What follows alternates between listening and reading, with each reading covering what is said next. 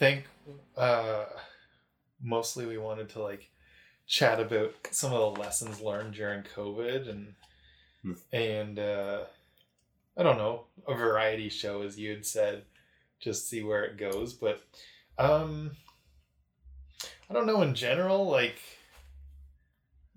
I think we've still got a lot to to plan out as far as as teaming up with the the peak performance Mhm. stuff and and obviously a podcast is a good way to share you know nuggets from that or expand upon different things and and um, have fun with it that way you know Mm-hmm. showcase personality in a different way at whatever whatever frequency works for our schedules and kind of just keep it keep it chill that way Okay. But yeah so it, it's good to have topics to go over whatever and there's a lot that you study and there's a lot that i study that we can what's the like brain meld on or whatever Amalgamate. yeah amalgamate we could say amalgamate um So we could just mention like what's going on. Like, what do you have?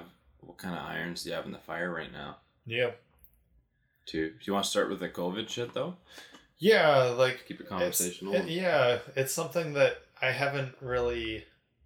I, I've I haven't done like a full reflection. Is that pickle juice? no, Oh, I would love pickle juice right now. oh, it does look like it though, eh? Oh yeah, it totally does.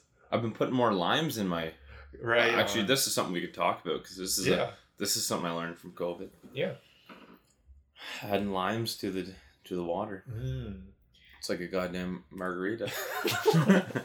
you prefer that over um over lemons? I use both. Yeah.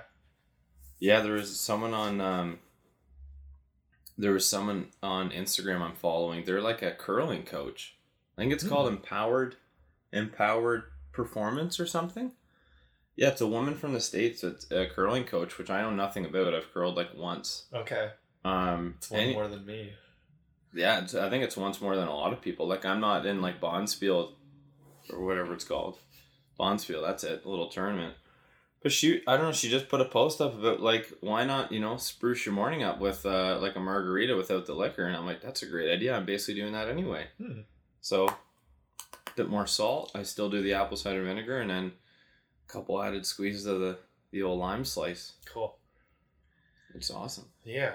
I think uh I maybe need to add a little more a little more excitement to mine. Like I I usually just do the you know close to like 800 mils to a, a liter before activity is the Mhm. goal. Mhm. And then uh yeah, it also helps to balance out the coffee in the morning so you're not just dehydrating yourself and starting the day in a negative. Yeah. So Yeah. Yeah, that's that's a good point. especially before training right like sometimes it's better not to have that coffee before before the morning workout and it, it'll get you fired up anyway you know to start moving your body sometimes depends on how heavy you got to go sometimes you mm-hmm. need that that extra boost but it's not always not always necessary especially when it's a, a run at four in the morning Oh, frig. Let's talk about that. What the hell was that all about? Uh, it was an interesting challenge to.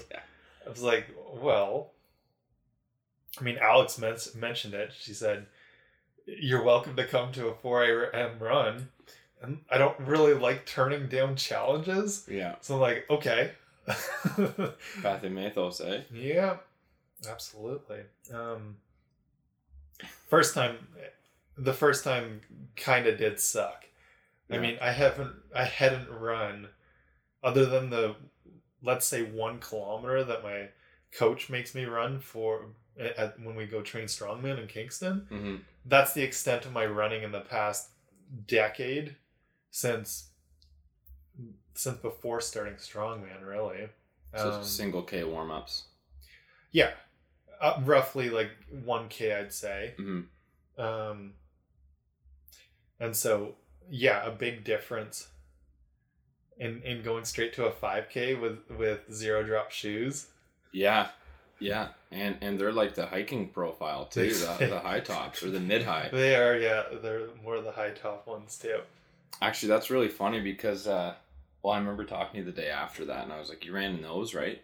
And also a fan of minimalist shoes, but I was recently. I've been like a hawk on the Xero website because Uh-huh. I, I ordered a pair of sandals that have taken a few weeks. Yeah. And I was looking at other shoes, but one one uh, I was looking at the individual videos they put up, like the analysis of the shoe, like this is what this shoe is best for. And uh, one of the owners, Steven, was like, "This shoe is optimal for this, this, this." But he's like, you know, we often find that people wear, you know, any of our shoes to do any of the things, and it's like, you know, that's cool too, but uh, it's not the main function. like people wearing like the casual shoes to go for like, like ultra endurance hikes and shit. Yeah. And he's like, yeah, they, they work pretty well, but we have a better shoe for that. Fair enough. But Um, I do like the. I, I actually noticed that one of the treads fell off the bottom. oh shit, Yeah, I don't know if from running, maybe because it's not like they're pretty thick treads on those shoes, hmm and uh, I was like, oh man, it's kind of too bad. Not because I like the traction. I think that those shoes will be.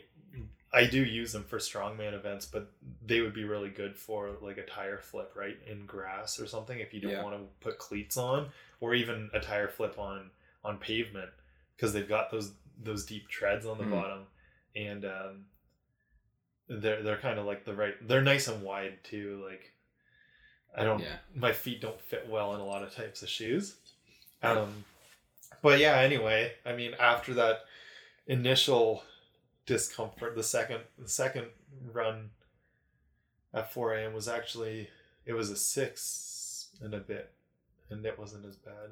that was with old Allie Thompson. Yeah, Yeah, that's her normal stomping ground time anyway.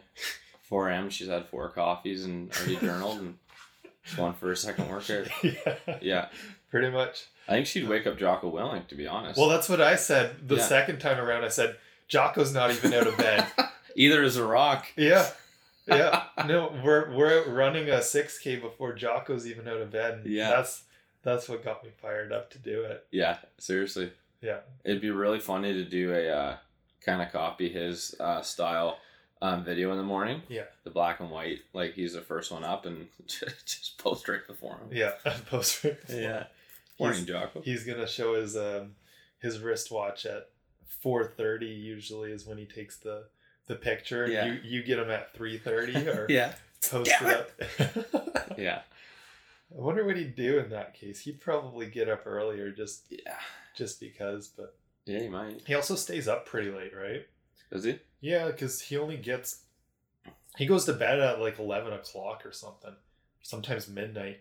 And wakes up at four thirty. Yep, So yeah, we were talking about that we were. optimization with sleep, Yeah, and you were saying I think I was talking about. um I can't remember where, how it came up. It just seems like it's a popular topic talking about sleep and how much people need. And I think we both agreed we're we were in the in the frame of mind that we both need quite a bit of sleep to operate even close to optimally. Yeah. So that's like eight to nine hours. Yeah. Right? I think you said eight. yeah. Ah. Usually, usually like in bed time of eight for me is is the sweet spot. Yeah. But I find when I'm ramping up for a competition, it's more like eight and a half. Hmm. And I wonder more so. I'm noticing this kind of like this ties into some of like the lessons from COVID too. hmm is uh you know i've lost i lost quite a bit of weight during covid um training was less than ideal but like ramping back up it's kind of cool but i've also just been trying to do different things you know i started cycling and uh that was a lot of fun for me. But when you do like i lose a lot of weight when i do a two and a half hour bike ride.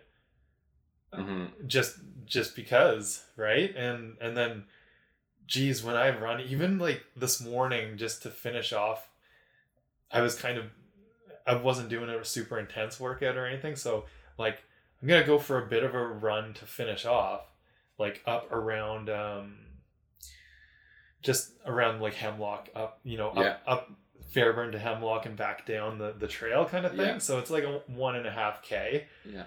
and the sweat pouring off of me for the next hour and a half was just insane. Yeah. I just feel like a furnace from running. Um. Anyway, so losing the weight, my sleep quality has improved a whole lot. Hmm. You know, because I have sleep apnea, and I'm kind of curious if it's like a lot of, a lot of like the, the guys that, whether they're in Highland Games or Strongman, and they're talking about things like this, they uh, they notice when they lose weight, like their sleep's improving and they're snoring less, and um, sometimes like they're they're the person that you know they probably could use a CPAP, but they never actually got one hmm when they're at their competing weight of 300 pounds, but when they come down a bit, their sleep's much better again. Like they don't necessarily need it. And I still like to use it because if you're getting good sleep, do what works, right? Yeah. Um, but I'm curious to see to what extent, like, do I really need it at this point, too? Yeah. That seems like it will be a sweet spot, knowing that you could recover better from sleep versus being lighter, Yeah, and like where like where the sweet spot is for competition, totally. And then also where where you just want to live in, Yep. Like because that might be a separate thing. No, it's a it's a great point because uh, there's a big difference in in being able to move around or the the freedom to to bike or run at like 275 versus 300 pounds. And I was thinking about my trip down to like Northern California a couple years ago, and I was like 305 because I was two weeks out from one of the competitions. Might have been it was probably the Calgary, I think. qualifier. Wasn't it? I think it well it- this it was in it was probably a qualifier because that was the end of April and the comp, the qualifier would have been like the start of May. Hmm. Yeah.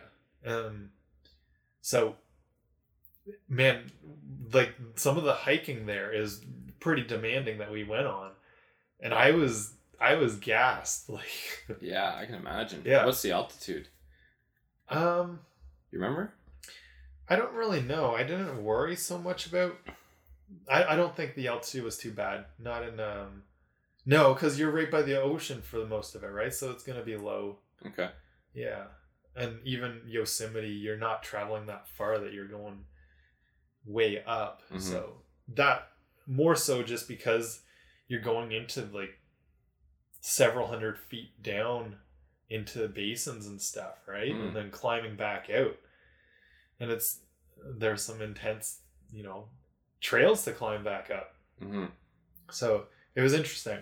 Like it, those are the kinds of adventures I like to go on hmm a lot. So being more fit to do it. Not that like, or even another example. The first day I got there, my cousin took me up Hawk Hill, which is the one that looks out on the Golden Gate Bridge, Okay. and the back side of it, which most people kind of go up the front side and it's a little more gradual. The back side is like a vertical staircase. It's really intense, and That's I had to pause three or four times to get up it. Um, I was also I had pants on and it was super hot out. that didn't help. I was sweating so bad from it. yeah. But yeah, um, no, it's fun to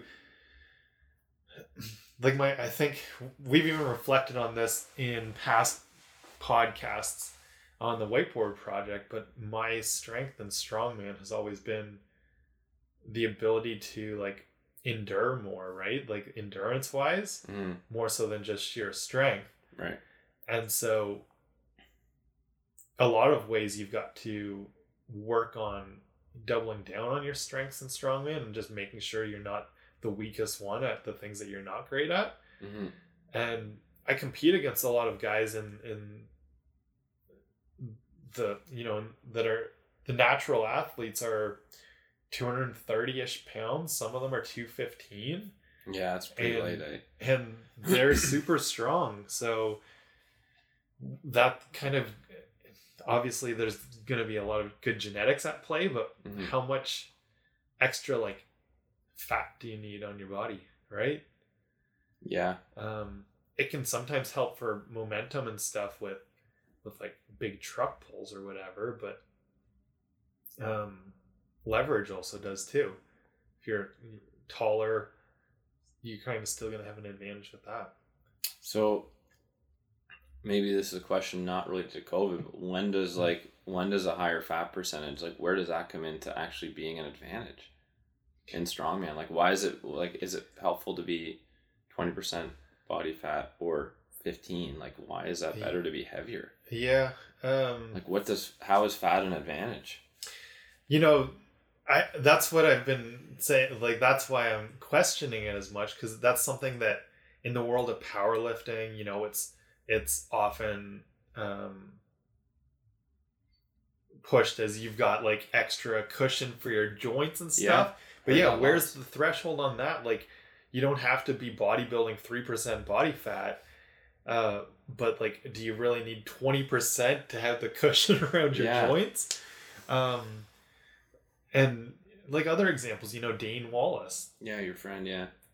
the the 175 pound weight class has always been shredded, and I mean, a lot of those guys are because you've got to have like every bit of meat on the bone Yeah. to be 175 pound strongman. But, um, yeah, or or even like Hafthor Bjornsson's never been fat, right? He's had a six pack at like 420 pounds. Has he? Yeah. So yeah, I bet, I bet with a guy like that, you wouldn't be able to tell he has a six pack because his stomach and his like fucking rib cage is so expanded. Yeah. And from so much intra-abdominal pressure that I Mm. I bet it wouldn't even look like that because it looks like he has a bit of a gut. It's probably just a power gut. Yeah, Power there belly. there are definitely like photos or whatever where you can see that like he's pretty defined. Yeah. Um it may be more around like the 400 range than the 420. It's Yeah. sort of like the the cutoff there, but he's still he doesn't look really out of shape Yeah. kind of thing. And actually and most of the most of the top strongmen these days don't as much. Yeah. Hmm.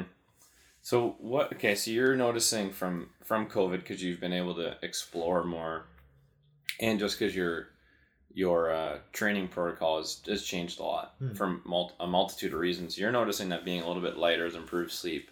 Yep. And improved how you feel. Yep. What else have you noticed? What's another takeaway from From COVID? the last yeah four and a half five months? The um I would say the biggest lesson that I took away and this is one that I do reflect on a lot is around uh, finding more of that balance in your schedule in order to perform your best. So in the sense that you know basically up till COVID hit, that was the first year of Flow Spa and I'd kind of had my mentality wrapped around like I was gonna work to the bone Mm. for this whole year and just kind of like sacrifice that year, you know, to make sure that things get up and rolling.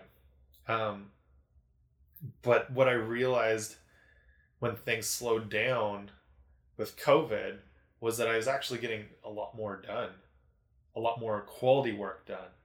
You know, because when you're constantly pushing yourself sort of one track without taking pauses, even throughout the day. Um, have you listened to any of like the Huberman podcasts lately?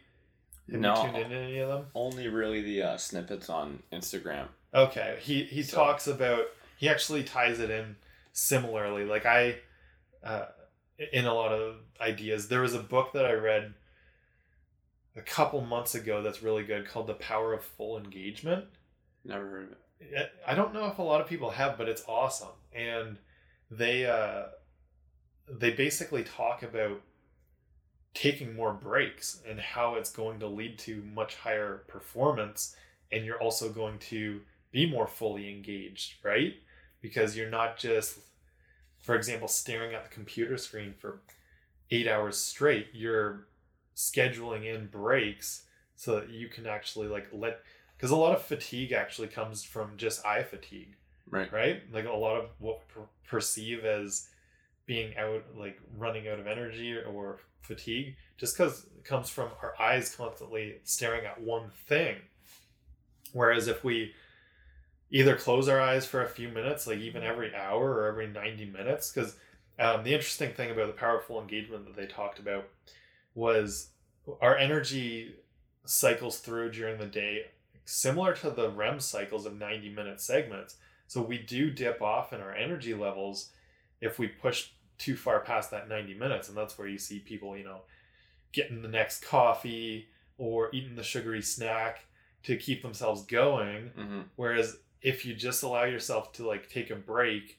and it's got to work into your schedule and what you do like sometimes it's easier for the executives or whoever that can schedule their appointments or their meetings around things. If you're somebody that works at a desk it can be a little bit more challenging if you're not the the leader of the group right? Because you unfortunately even things like there there are accounting businesses that um you have to record like every five minutes what you're doing. Really? or or like yeah like for or lawyers do the same thing. Like every 15 10 to 15 minutes because it's all billable stuff like you've got to be on the clock that intensely and it's unfortunate right because it leads to people not being as creative or as engaged as they could be if you've always got like this this ticker Yeah. timer that's going yeah. um, but taking the pauses so whether it's every hour or every 90 minutes to you know or refill your water if you're hydrating well as you should be Mhm. throughout the day um, getting up to move go to the bathroom especially if like you're sitting make sure you're doing you're standing um, maybe doing like a some air squats push-ups Yeah. Just some Something- movement. yeah, or like Like the Tony Robbins jump up and down, get your energy back into it. Um, it, it that's something that I've learned is super powerful. So I usually in that time frame now will try to like whether it's uh, whether it's not like a full meditation but just focus on the breathing right? Deep breathing two minutes of of like eight breaths over two minutes you know nice and slow um, eyes closed or getting back to what huberman's talking about he calls it like i think the wide peripheral gaze Mhm. where you just let your focus soften Mhm. onto everything because Yeah. then you can do it without anybody even noticing, right? He he kind of likes to sneak in the strategies, whether it's um like he calls it the proper sigh, which is two inhales and then a longer exhale. So like a a full inhale, sip more air, and then like fully let it out. I like to do through through the nose. I think he um he's kind of a fan of the exhale being out through the mouth, but whatever feels comfortable. Hmm. That's something that you can hide. It's not like you have to go and sit in a corner and meditate for five minutes. Yeah. I do like to get like one to two minutes of, of the breathing though. It's a little more intentional and Yeah. allows you a bit more of a reset. But even the one the one proper sigh is enough, according to Huberman. And then the wide peripheral gaze, you don't have to like close your eyes, you know, get in lotus position. You're just letting Yeah. your gaze soften so that it's not so intensely focused on on something for a few minutes. And ideally with that also I find turn away from the blue lights. Yeah. Or gaze out into proper sunlight Yeah. is another good idea because that's going to also re-energize you. Um, it's not really magic. It's like part of our nature that the sun is what we're really drawn to using to alert us, and artificial light doesn't do the same thing. Yeah. Yeah. Uh, there's like five points I have to these. what you're saying, I was Yeah. getting super fired up here. Um, so t- I, am gonna see if I can get these in here. So you talked about um, taking breaks at the 90 minute mark approximately, and I immediately thought of uh, Deep Work, Mhm. Cal Newport, who you you got me onto that book, Mhm. and the the I guess the premise in that book is, or his his principle is, you'll get more like bleed as you change your tasks more. Um, so I was thinking about that, and I was thinking, okay, so I think, providing you're doing the same task, taking breaks and then going back to that task may be okay. Um, I don't know at what point because that's sort of contradictory. And then the second point I was thinking of, the second school of thought was Tai Lopez was talking about um, depending on the task. So if it's like a task oriented thing or if it's a creative thing, Yeah. I guess which we would call flow, um, or the desire to get into flow. Mhm. um, if it's task oriented, um, have it in a small chunk and just try to get what you can done and then break. So this is more similar to the 90 minute break. Whereas if you're in a creative element, keep it going. Like Yeah. don't cut it off. Yeah. So I think it, it depends is what I'm what I'm kind of um, integrating from all these schools of thought, hmm um, which is super interesting because I feel like these are all topics we want to talk about at, at the workshop. Yeah, it's actually it's a blog post that was within the last month on the Flow Academy too. Was on um, basically should we should we do these breaks as people say that we ought to or stay in flow Right. and my the exact same thing my my um my summary of it essentially is if you are in you know a proper deep work state or flow and you're really crushing it it's it's pretty rare to get there. You know even world class athletes only spend about 10 to 15% of the time in flow. So cherish that time and use it for your benefit. Mhm. and uh, and don't worry about those those breaks if you're really crushing it. And otherwise that's where you can kind of catch back up the rest of the day. Yeah if you're doing if it's like the slump in the afternoon you know um, there's this book. I haven't read the book but most of it's sort of i think inherently known in a lot of us. It's called when. I think it's a dan pink book. It's it's about when we should be doing certain tasks based on the research of what suggests things. And you know everybody's kind of different so that's also why it's not like that urgent for me to read it. Mm-hmm. I talking about the Power of When book, yeah how it's similar, and then I explained what that was all about. is that um Michael Breus. oh you have you read it Yeah. is it do you like it Um, I mean, the concept is simple. It's Yeah. like take the qu- questionnaire, figure out your chronotype, and then put it into action. And I know for Kathy, for instance, who's one person that I was like when I was super pumped on that book, she went through it and she noticed a big difference from it, but she Mm. doesn't practice that normally. oh okay So I don't know. I don't know if you use it as a reference point or if you. I, it, it, I guess it, it really just depends. It's another tool. Yeah. Yeah. I've got the book on Kindle and I've never read it. I've had it for several years, but I was going to get into it. Um, he was on Finding Mastery Mhm. a little while ago, and he's kind of opposed to some of the things that Matt Walker talks about. Oh, Um, interesting. Couple sleep friggin' yeah, it's it's it's there's a That's few. cool. There's a it's so funny. Um, That's cool, actually. I, I think it's uh, so Matthew Walker seems pretty down to earth, but Dr. Breus is, you know, quote unquote, he calls himself the sleep doctor. Right. You know, he's got a pretty big ego about it. So I think that's where um, listening to these two slightly opposing views on several of the podcasts that they've both been on Mm. is interesting because Matt Walker is very soft spoken and this Dr. Breus is uh or Breus or whatever. Move a decade or what? Yeah. Well, he's like arrogant and he's like, I know I'm arrogant and it's okay because I'm the best in the world. Oh, really? yeah, sort of thing. It's too bad. It's it's um. Oh man. Okay, here's a killer line. I was reading a book. Um, what the hell is it called? Running. Um, not. I think it is Born to Run. Um, I think I've got that. Dan lent it to me. I've got it on my shelf. I think. Oh, I thought he lent it to me. Maybe I had two copies, or maybe I bought it. Anyway, I think that Dan was the reason I got that. I read the whole thing. It was great. It's about this guy that runs across America, and he's fifty-seven. Oh, okay. Right. So that's a premise. And there's one line in that, and, it, and it's taken from an experience. This is relevant. So there's one line in that where he's like pulling an experience he had with like some Russian expeditioners or something. Yeah. And I mentioned this to you before, but the one of the Russian friends of his says in the middle of this expedition, I can't remember where it is. He goes, "Just because your hands are cold doesn't mean you have to say they are." Mhm. So I'm like this dickhead who I, I mean, I bought his book too, but just because you're the best doesn't mean you have to say you're the best.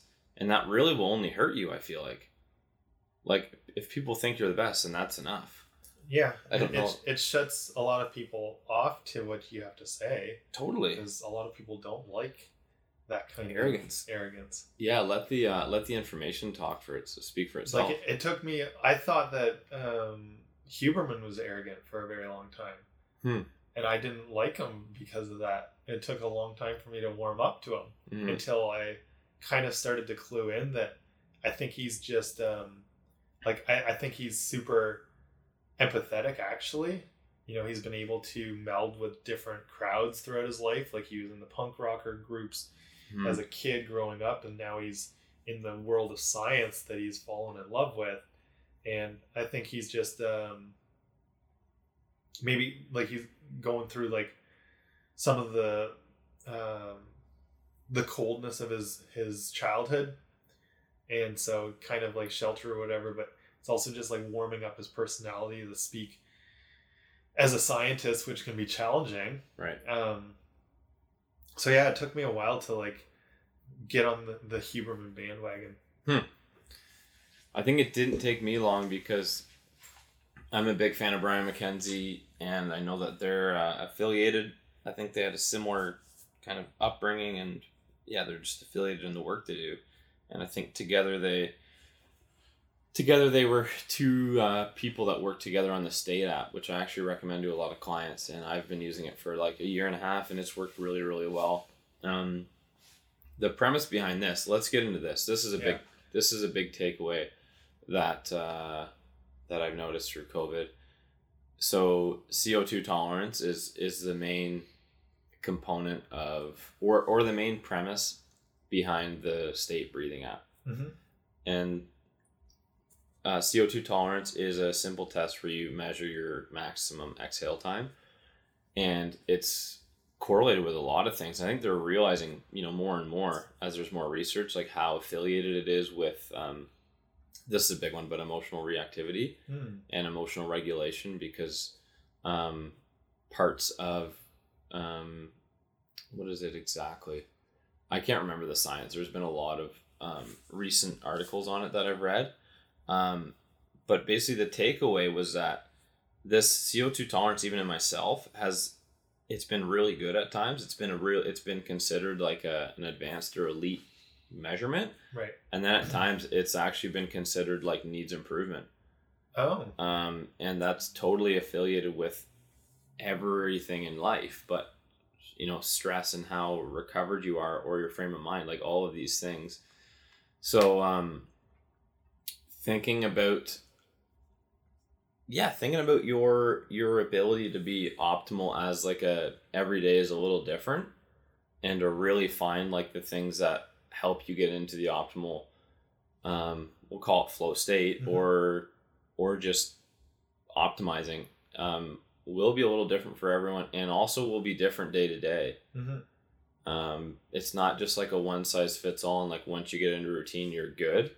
like it's ever evolving and i can speak for myself as as i have a son now that that means it's like even more ever evolving Yeah. and there's even more to take you um not to make this a, a negative thing but it's just another huge priority and responsibility so it, it in in some ways it is something that can take you away from the ways you know before to be or to get into an optimal thinking zone or a performance zone yeah, Yeah, it's true. Um, and actually, the, the CO two tolerance, I think partially, you know, with Brian McKenzie's views on that is what led him away from Wim Hof. In a lot of ways, is it not? Because Wim Hof is way more just about sort of that super oxygenation, which, um, and then of course there's kind of like it's it's like well, if you're healthy, you're at ninety eight percent O2 sat anyway. Mhm. To get to ninety nine percent, is it really that big of a difference? or do you Um, feel any any different or and there is there is that feeling of something different but um yeah i think that's where you know brian kind of they had that falling a bit of a falling out. Mhm. he kind of took on his own and it's interesting too. Feuds in in science and in the world of wellness it's it's funny right? Yeah. Um, the other good point there is totally with like the day-to-day differences um i've started to to recognize it more as th- there's more to it than just just flow but it is part of the flow cycle where we have this recovery phase we because flow you know is essentially with this optimal state of consciousness we're flooded with this neurochemical cascade of all the best stuff we can possibly have in our brain, right? That you get the norepinephrine, which is, you know, what's being spiked by somebody that's on speed. Mm. Dopamine is like from a lot of different drugs, but Mhm. like Yeah, alcohol, synthetic drugs or um, and then like serotonin, like MDMA, like all of those things, and endorphins, um, similar to like the cannabinoids, right? Hmm. Some of the things that are released are cannabinoids, and and then anandamide, which is like this kind of unique one that gives you this this bliss state that kind of comes with like deep meditation as well, and leads to these spikes of insight. So you're getting all of these all at once Hmm. in in like a really big dose if you're deep especially in what i like to or what a lot of people refer to as your primary flow activities. So the ones that really get you deep in there they tend to stack a lot of the different triggers for flow and you get really into it right? Um, but then you're depleted right? Like you've probably well even how you would have felt after the the run the um, in the shipping container but after some of the strongman competitions the next day is some of the lowest feelings. I've talked to dan about this too because you know he's competed at a higher level than us in a lot of different ways and you don't come out of competition mode feeling your best the next day. You kind of you feel um, there's there's a there's a you, you feel like dying in a lot of ways right? Um, on a much lower level than something synthetic. Right. you know if if somebody's coming out of a a big like hangover i the other thing i refer to as the flow hangover Hmm. a lot because of that you know? Um, so you can't if you you could for a limited period of time push that state constantly but eventually you are going to crash big time if you do it that way. That's why there has to be this flow cycle. That's why there has to be this cycle in general. Um, it's why a lot of religions practice the sabbath or that day of rest. Hmm in the modern world, we ought to be practicing a digital Sabbath of some sort and turning those screens off to. Um, it's popular actually in Silicon Valley. They do. I was just watching a, a video and the guy he didn't explain things perfectly because he didn't really understand dopamine that well, but it's okay. Like he was still he's still getting the word out on Still a good person. yeah, he was talking about doing the dopamine detox, which is something that is kind of trendy in Silicon Valley these days. I read an article maybe a year or so ago about it, um, where they'll just like cut out all pleasures from their life to try to reset, kind of like Seneca.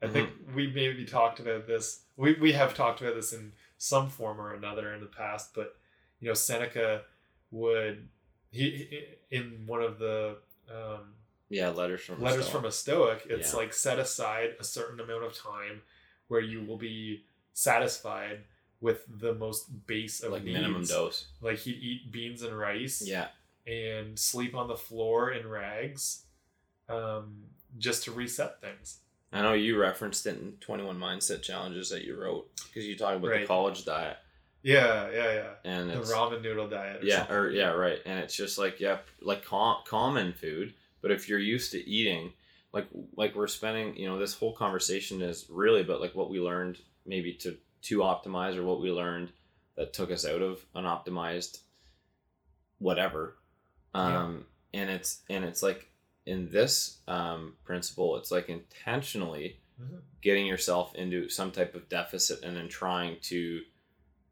you know perform the same Yeah, or well, trying to perform the same. Um, but also being okay that you're not performing at your peak level Right. all the time. Accepting that there's a bit of a cycle and there's a bit of a uh yeah Totally. yeah Yeah, it, it's important. Um, yeah, it's uh, it's it's the exact same as um, like the whole intention of a training cycle. hmm You know, it's not to be at your best day one. yeah It's to be at your best competition day, whatever eight weeks later. yeah And so you go through the micro and macro cycles of training to get to that state eventually, but you've got to go through. We don't really talk about deloads or anymore or deconditioning, but we talk about like active recovery, right? right yeah it's, Where it's you're a synonymous term really Yeah. Man, there's a there's a whole concept here. I feel like, and I don't know how popular it is or how many people are thinking about this, or if it's even a new thought. But there's um, I know like you specifically talk a lot about you know optimal mindset Hmm. and like and and flow and and peak performance. Those are some of the kind of the buzzwords, right? And in a lot of ways, like for me training people, I, like we're trying to get them to their peak performance, like make them feel the best, perform the best, have the best results, whatever. But there's there's a lot to be said about like you know accepting that you know you aren't always going to be at your best, which is what you just said, and I've had this conversation with clients recently where it's like you're not you're not you're not always going to be at your best in everything. Like that that's unrealistic to always be the strongest, fastest, most explosive, most intentional, most conditioned you ever have been. Like that's that's completely unrealistic and it's actually probably a, a bit of a a dangerous mindset to have to think that you're always going to be optimal. So what you're saying about this like practicing Sabbath or practicing like the dopamine um, reset, I forget what you called it, um, or like actually being intentional about active recovery days, like this is like a very very important component of this whole process. Yeah. And then accepting that like things are lower so that they can be higher or you know we're um, i reference it in this way recently and i don't think um, this is like an enlightened thought or any in any way but i thought of for folks that maybe have a hard time you know not being not showing that they're being optimal. So you know like not lifting their max weight all the time for instance. It's like instead of being like instead of performing at max intensity perform at your max intentionality. So be as intentional as you can be. So if it is an active recovery day which we all likely should have if we're training hard for something it's like be be really intentional about um, doing that breath work or or or resting or be really intentional about how your body feels when you're doing the lacrosse ball work or myofascial release or when you're on those recovery days be really intentional about how that water feels as you're drinking it or if you're having enough water like all of those things are even more important than the than the day of competition or whatever that is Yeah. yeah i've been speculating a lot on that I like that a lot. Be max intentional. That's great. yeah sort of ties it in well hmm yeah No, that's that's really uh, important to keep in mind. What else? Uh, any other lessons come to mind to you from COVID? And oh here's a little kind of a dark one um i won't say who but um recently someone said that um said like you're not enlightened to you? yeah Okay. um but here's here's the lesson in this um Most of least- us aren't. Yeah, right. Most of us aren't, but um, it's it's just interesting that certain people like myself will post, and this is really specifically social media. Because if people hire me as a coach, you know what you're getting into. They're there to coach you, but like a lot of what I'll post about on social media is like from a teaching perspective. Yep. So, it's like what qualifies you to do that? To make the negative statement. No, to make the the positive, like here's something I've learned. Try Oh. this. It's more like that. It's like when when do you decide when when you're going to be the teacher versus the student? Hmm. or the or the ally, right? The kind of Mhm. equal playing field. Mhm. I know there's like there's a, another Tai Lopez principle that's like spend 33% of your time doing each of those. So spend 33% of your time learning or around mentors, 33% of your time around friends or allies, and then 33% of your time coaching or teaching in whatever in whatever way you can because we can all teach someone something Yeah. or or volunteering or something like that. So I think that that's a balance that I'm realizing maybe I haven't been thinking about that lately. That it, it's a cool. Um, I, I like that thirty three percent rule for sure. Um, as far as like when, when should you or when you when can you start to teach or share? I think that whenever the calling is right is when you should. Now, something that I came across recently, um, which I may have heard of something similar in the past, but this time it kind of resonated a bit more. You know, there's there's different. Um, for one thing, like to keep in mind, I think a lot of people because they want to make that. I- I used the uh, like the blue ass water analogy on Instagram, you know, because everybody wants to show like their vacations Right. in Greece Right. like the perfect stuff Yeah. and um as as somebody that is trying to be a teacher or a coach or a mentor um especially if you're struggling with like imposter syndrome around it you're going to be inclined to want to make those blue ass water posts where everything is all sunshine and rainbows and perfect Mm-hmm. but people resonate most with um, the imperfect hero Mm-hmm. you know so it's like letting the light shine through those cracks Yeah, kind of the Dante's journey, eh? and like the the vulnerability is really a key aspect um but also thinking i think when you're deciding upon sharing stuff uh like there's different sort of archetypes of individuals and the one that resonates a lot with me is the adventurer that's along the journey with you Mm-hmm. because there's also like sort of like the wizard who is the the one Enlightened, Andrew the Huberman elitist. you know, the person that's the scientist that's telling you how it is because it is, or Rhonda Patrick. Right. Um, and then there's like, there's some other ones too, and I can't recall because those are the ones that resonated most with me. Mm. But you know, you can think about it as as that, or even not like the adventurer, but somebody that's maybe like been through it but is still in the struggle phase or something and kind of approaching it from that angle Mm-hmm. um it's stuff that it's stuff from russell brunson's book dot com secrets Yeah. is is where he he talked about these different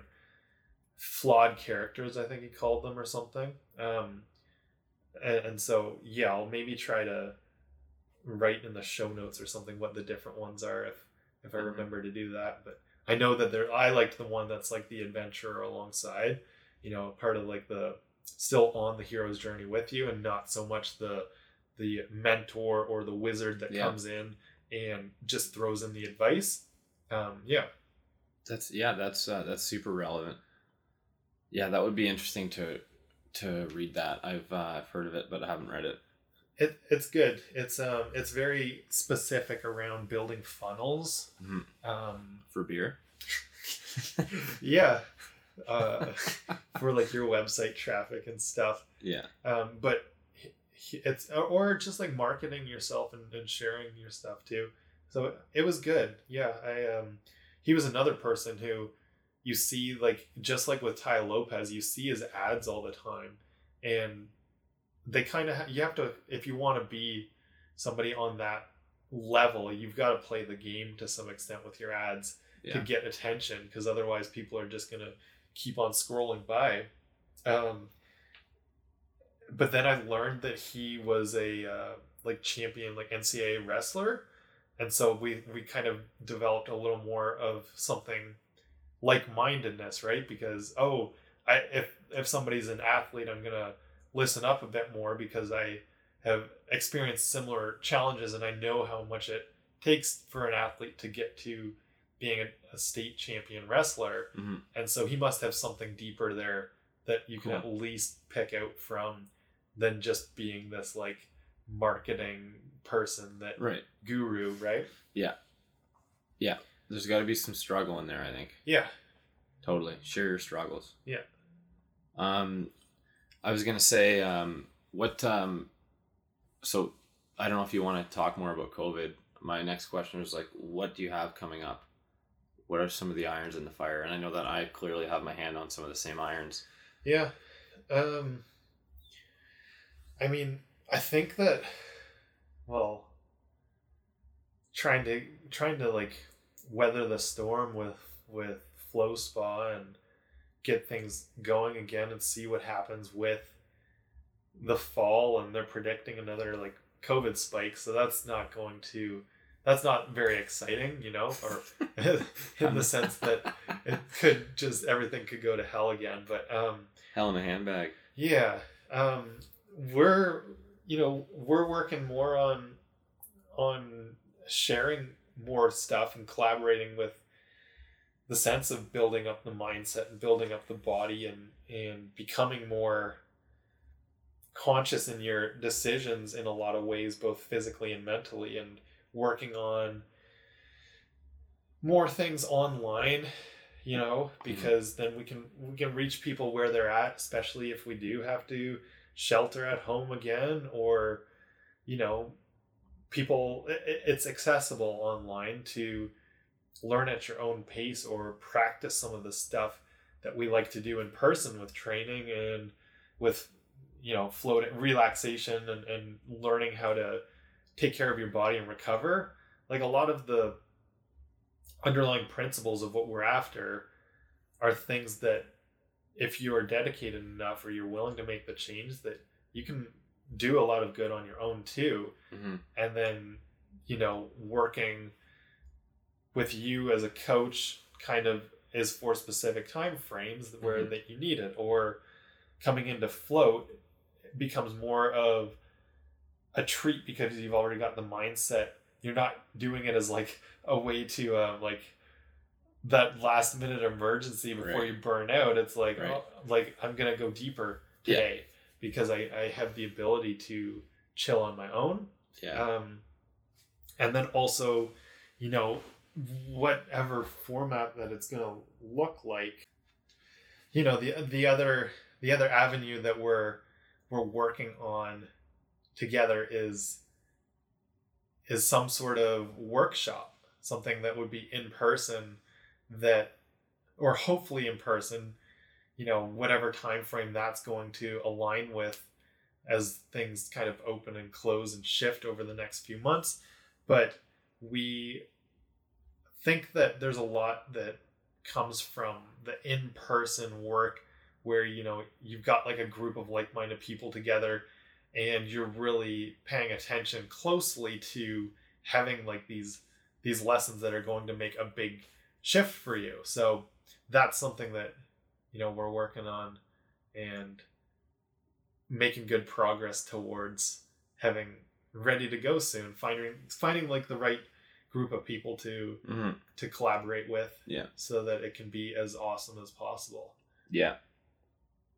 Yeah, I think that's good. I, part of what came to mind there is uh, just back to your um, kind of the personas you're talking about, the wizard, the adventurer.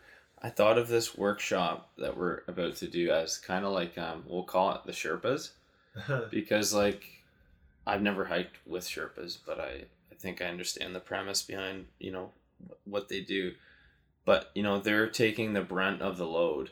They're doing it with you, but you can also learn a fuck ton from them yeah because it's kind of like that analogy I said before. Just because your hands are cold doesn't mean you have to say they are. Like they're they're struggling, but they're in there with you doing it yeah and they've already done it before. Yeah. So in a lot of ways, this is just a sort of a, uh, the guide on the journey yeah, it's funny you mentioned that because uh like something that josh martin and i are doing you know yeah, uh, he he asked me to be a part of just so that he wasn't like the only one the writing. al- alone on it but he's called it word sherpa oh, cool. which is um Damn his, his he's doing like ghostwriting for people that want to self-publish books or whatever. Oh, cool. So I'm I'm there as like another resource on the website. Um, we'll see whatever like comes of that, but um, yeah, that's his.